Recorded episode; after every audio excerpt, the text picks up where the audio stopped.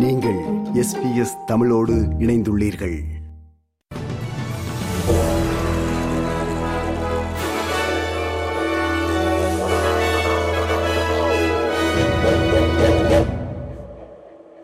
வணக்கம். இன்று நவம்பர் மாதம் பதினைந்தாம் திகதி புதன்கிழமை. செய்திகள் வாசிப்பவர் மகேஸ்வரன் பிரபாகரன். கால வரையறையற்ற காவல் சட்டவிரோதமானது என்ற ஆஸ்திரேலிய உச்சநீதிமன்றத்தின் தீர்ப்பினை தொடர்ந்து விடுவிக்கப்பட்டவர்களை கண்காணிக்க காவல்துறை நடவடிக்கைகளை ஆரம்பித்துள்ளது. மூன்று கொலைகாரர்கள் மற்றும் பல பாலியல் குற்றவாளிகள் உட்பட தண்டனை பெற்ற பலரின் இருப்பிடத்தை அதிகாரிகள் கண்காணித்து வருவதாக அரசு தெரிவித்துள்ளது. கடுமையான விசா நிபந்தனைகளின் கீழ் அரசு அவர்களை விடுவித்துள்ளதாகவும் அவர்கள் எங்கு இருக்கிறார்கள் என்பது சரியாக தெரியும் என்றும் உள்துறை அமைச்சர் கிளயோ ஓனியல் கூறுகிறார் At the end of the day, this is the separation of powers, and their separation of powers is there for different jurisdictions to keep checks on each other. And whilst we argued forcibly against this decision by the High Court, and some of the details that you're talking about formed part of our submissions as to why these people should not be released, we have to abide by the decision. அமெரிக்காவில் நடைபெறவுள்ள ஆசிய Pacific பொருளாதார ஒத்துழைப்பு நாடுகளின் தலைவர்கள் பங்கேற்கும் கூட்டத்தில் கலந்து கொள்வதற்காக இன்று புதன்கிழமை பிரதமர் ஆந்தனி அல்பனீசி புறப்பட்டுச் செல்கிறார். அமெரிக்க அதிபர் ஜோ பைடன் தலைமையில் நடைபெறும் இக்கூட்டத்தில் வர்த்தகம் காலநிலை மற்றும் டிஜிட்டல் பொருளாதாரம் ஆகியவை முக்கிய பேசுபொருளாக இருக்கும் என்று எதிர்பார்க்கப்படுகிறது.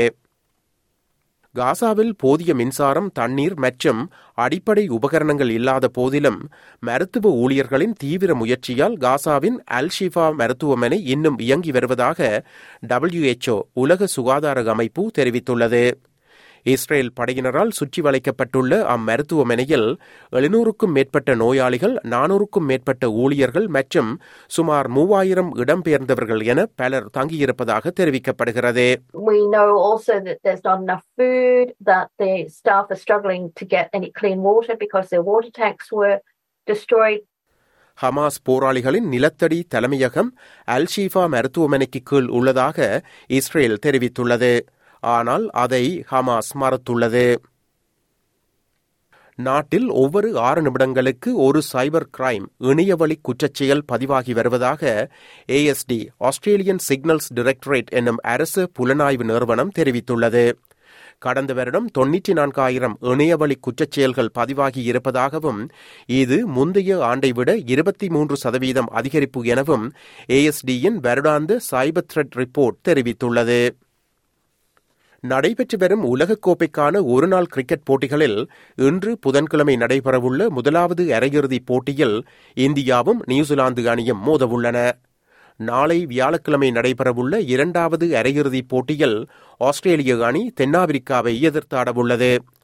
வங்காள விரிகுடாவில் மையம் கொண்டுள்ள புயல் காரணமாக எதிர்பார்க்கப்படும் மழையினால் ஆஸ்திரேலியாவின் ஒருநாள் உலகக்கோப்பை வாய்ப்பு முடிவுக்கு வரக்கூடும் என்று அச்சம் வெளியிடப்பட்டுள்ளது. இத்துடன் செய்தி நிறைவு பெறுகிறது.